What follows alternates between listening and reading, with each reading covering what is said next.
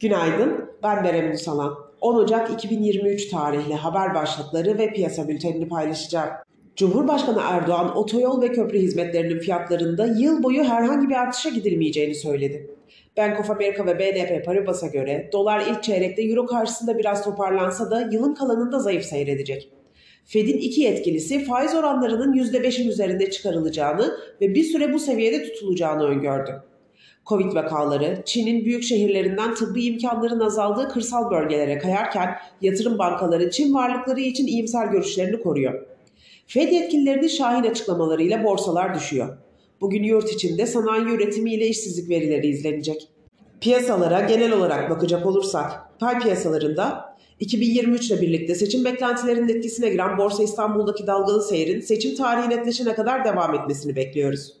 Genel beklenti seçimin Mayıs ayına çekilebileceği yönünde bulunuyor. Seçim tarihinin bu tarihten daha erkene çekilmesi dalgalanmayı artıracaktır. Seçimlerin Mayıs ayında oluşması durumunda ise güçlü bilanço beklentileri olan şirketlerde yükselişin devam etmesini öngörüyoruz. Endekste teknik göstergeler geri çekilmenin kısa vadede devam edeceğine işaret ediyor.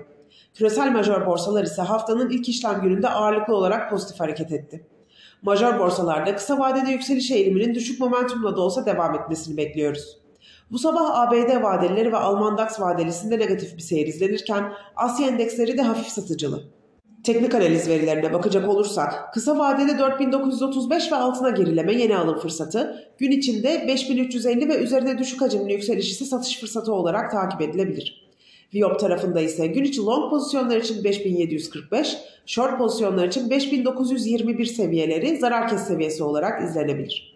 Borsa İstanbul'un ve endeks kontratının güne hafif pozitif eğilimle başlamasını bekliyoruz. Kazançlı günler dileriz.